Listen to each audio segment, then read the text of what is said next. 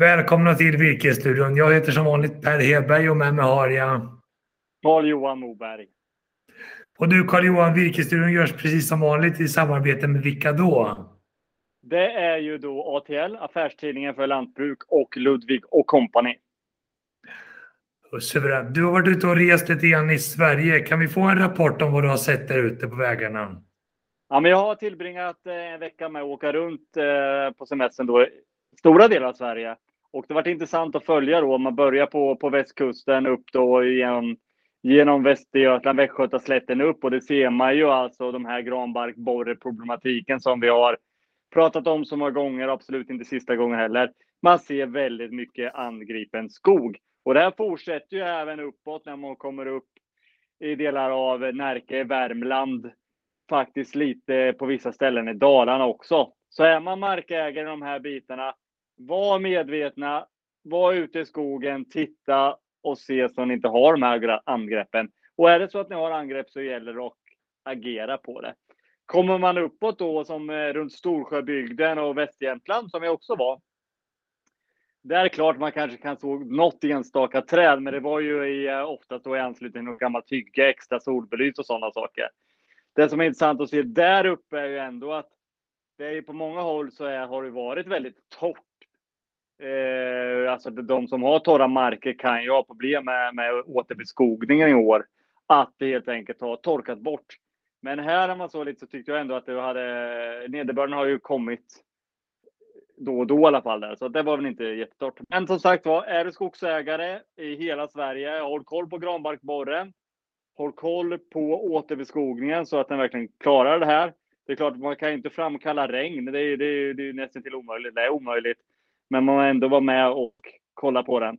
Eh, och sen självklart brandfaran. Var noga, prata med grannar, gå ut och lukta. Och speciellt nu också som igår kväll här nere i Göteborg hade vi ett rejält åskoväder och blixten den slår ju alltid ner någonstans.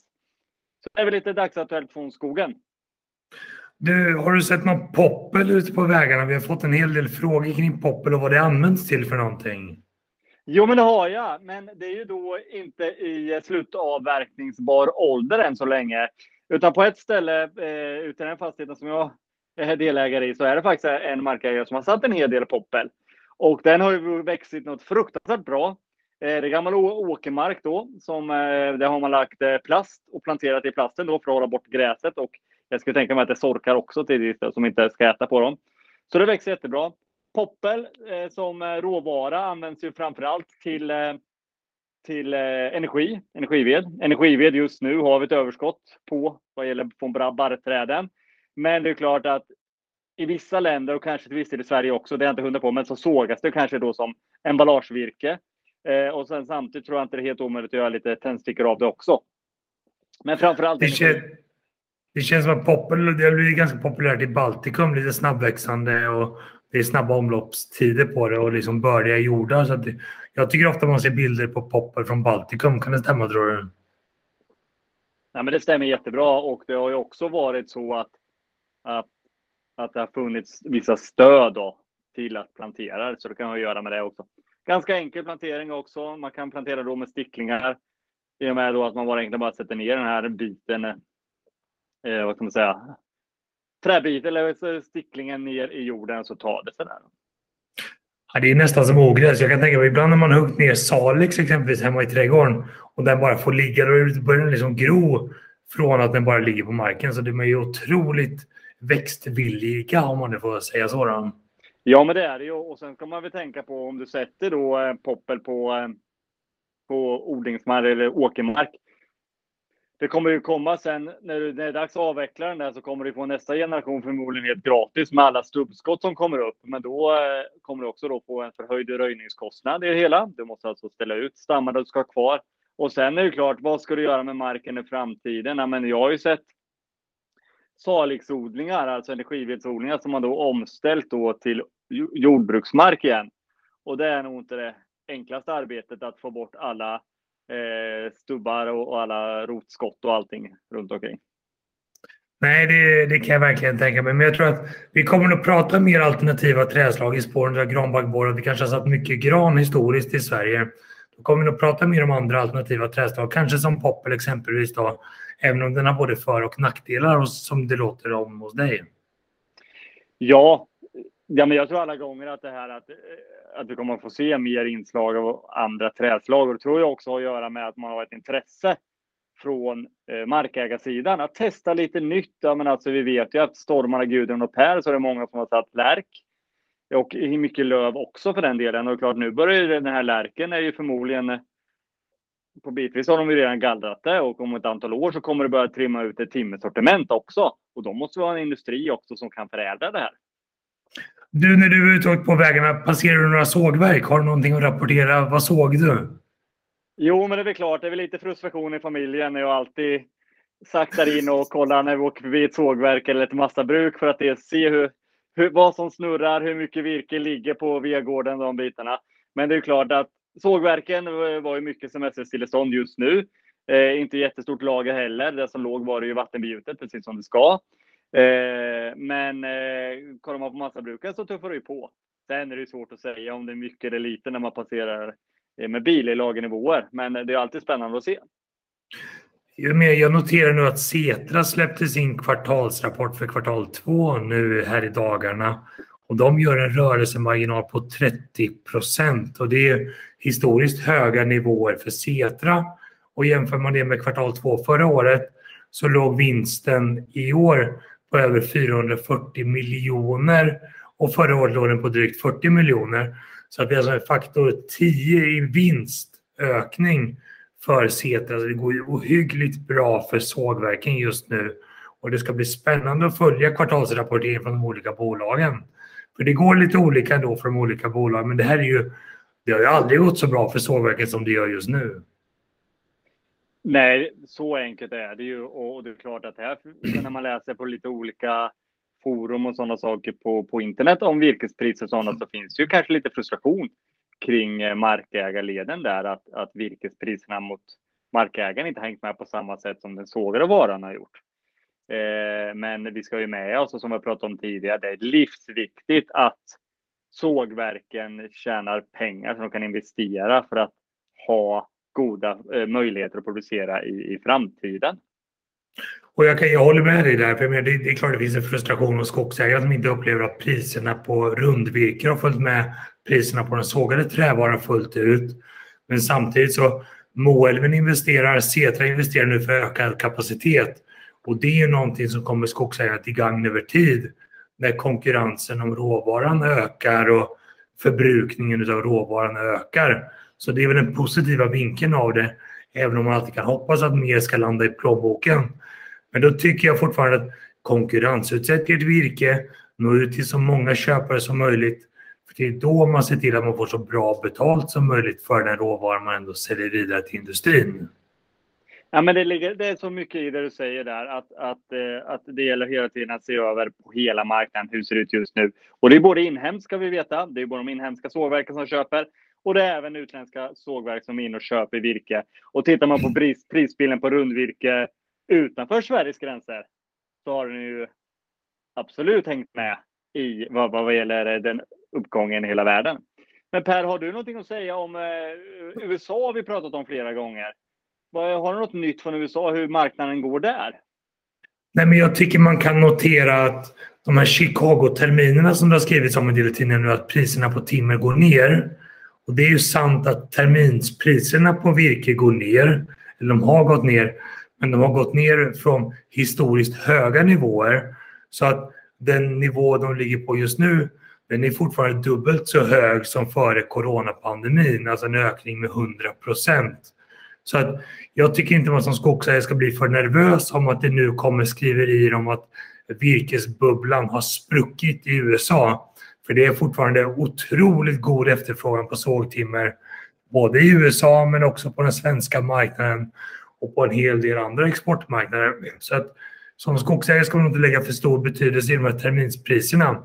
Även om det kanske indikerar att prisuppgången kommer inte vara lika aggressiv som den har varit under våren. Utan vi kanske ser mer av en stabilisering under hösten. Men den skogsägare som vill har nu möjlighet att ta del av rekordhöga virkespriser, framförallt då på sågtimmer. Det är så som jag läser in marknaden. På tal om vinster både i sågverk och i massaindustri så Norra Skogsägarna, alltså, eller Norra, Norra Skog heter de nu för tiden, den samgådda skogsägarföreningen mellan Norrskog och Norra Skogsägarna. De har gått ut och tagit någon form av inriktningsbeslut på att dela ut 500 miljoner, alltså en halv miljard per år. Och där kan man snacka vinstökning från det gamla Norrskog och Norra. Samtidigt har man då lagt ner sågverk som framstår som att man lagt ner i ganska dålig timing. Men man har andra sidan investerat i en massa bruk. Är det så nu att Norra, de har hittat den hemliga formen för att kunna dela ut mycket pengar till sina medlemmar, Carl-Johan? Hur ska man läsa det här? Jag fattar inte riktigt. Nej, det är ju ett eh, spännande inriktningsbeslut som är taget och man kan ju, inte, man kan ju absolut inte... Eh, man måste ju jämföra lite med Södra som i runda slängar delar ut det där på år. Men Södra har ju sån otrolig bredd på sin industri och välinvesterade bruk och haft under lång, lång tid och tjänat pengar och som har kunnat dela ut till markägare. Här att ta det här inriktningsbeslutet, det är ett djärvt beslut för att eh, säga att man ska dela ut nästan en halv miljard per år när man jämför då med priser eller de här vinsterna de har gjort innan de olika skogsägareföreningarna. Då, mm, det är verkligen djärvt, säger jag. Samtidigt, jag kan ju bara notera att Norra, de har inte höjt virkespriserna sedan i september förra året. Så då kan man bli lite fundersam, ska den här halva miljarden, ska den komma från industrin eller ska den komma från att man betalar lägre virkespriser? Vi har ändå sett en prisuppgång framförallt på sågtimmer den här perioden. Och där har ju norra Sverige inte alls hängt med. Och där får vi säkert anledning till att komma tillbaka till. Men vi är väl glada om det är så att skogsägarna i norra Sverige får del av en kraftig vinst i skogsägarföreningen. Det är positivt i grund och botten. Ja, men det är väl klart det är positivt, men samtidigt som markägare så måste du inse att du måste göra affären just nu. Det är ju farligt att spekulera i någonting som man, det kan, får man ju inte göra egentligen, men det kan trilla in det här efteråt också, för att det är ju det, det, ska man verkligen inte göra. Det avråder för att göra. Det får bli som en bonus i så fall när någon efterlikvid eller vad det kan bli. Men du måste ju se på vad är grundpriset du får vid tillfället på affären och det skiljer sig mellan olika aktörer. Jag har så svårt att man ska lita på ett löfte om framtida vinster från ett företag. Det är väldigt svårt att garantera sådana saker tycker jag.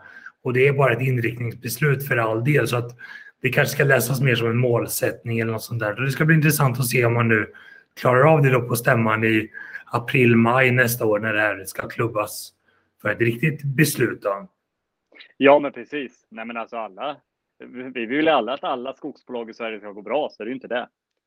Men eh, det är ett djärvt beslut. Men händer andra saker uppe i Norrland också? Nya inköpsbolag, Per?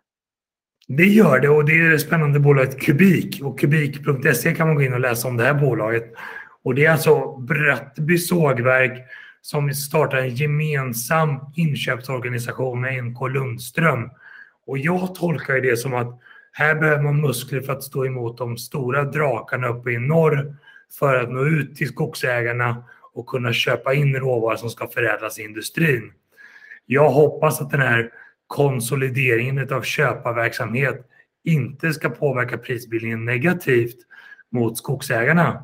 Men det ska bli intressant att följa. Vad tror du? Nej, men jag tror ju, eh, jag, jag tycker det är intressant att man gör det här, för det här är ju eh, sågverk som verkligen måste se till att tänka på för att fortsätta och leverera där de ska. Eh, och jag tror ju att det kan bli att det finns samordningseffekter i det här, att man kan dela på system och hela de bitarna. För det är stora kostnader för inköpsorganisationer eller för köpsågverken. Men det gäller att vara effektiv också och inte dra på sig för stora kostnader i det hela, utan se till att följa med digitaliseringen och jobba hela tiden effektivt. Samtidigt tycker jag det känns som att de finska köparna letar sig allt längre in i Sverige. Och jag upplever det, vad vi ser på vår plattform, det är väl att prisnivåer som kan betalas utomlands ifrån, de skiljer sig ganska dramatiskt åt från de svenska inköpspriserna. Så att det ska bli jättespännande att följa utvecklingen i norra Sverige och vi får säkert anledning att fördjupa oss mer i det här framöver. Har ni frågor kring virkesbörsen, virkesstudion, Norrland, inköpsbolag eller vad det nu kan tänkas vara för någonting. Skriv till oss på virkesstudion virkesborsen.se. Gå in och besök Ludvig på ludvig.se och läs tidningen ATL och det gör ni på atl.nu. Har du något annat som du vill tillägga Carl-Johan? Nej, men jag tycker att det är bara det här som jag brukar tjata om närmast. Liksom, att är du skogsägare, var ute i skogen. De här varma dagarna som är, släng inte på dig röjsågen eller de bitarna. Gå och planera och inventera och prata om skogen med de ni deläger med sådana saker. Det man ska slänga på sig som jag upplever år, det är myggmedel. För jag tycker det är otroligt mycket insekter ute i skogarna just nu. Det är nog en jättebra grej att slänga på sig lite myggmedel och kanske lite solskyddsfaktor då när man gör plantinventeringen på hygget. För där är det varmt. Om man inte åker upp och lägger sig i en myr i Norrland och blir, man blir immun mot de här myggbetten eller vad det nu är. Men det, det känns lite för hardcore för mig tror jag. Jag kan lova att det kommer inte jag heller prova. du Carl-Johan, tills vi ses nästa gång. Stort tack för idag. Tack själv, ha det bra! Ja, ha det bra. Hej hej! Hej hej!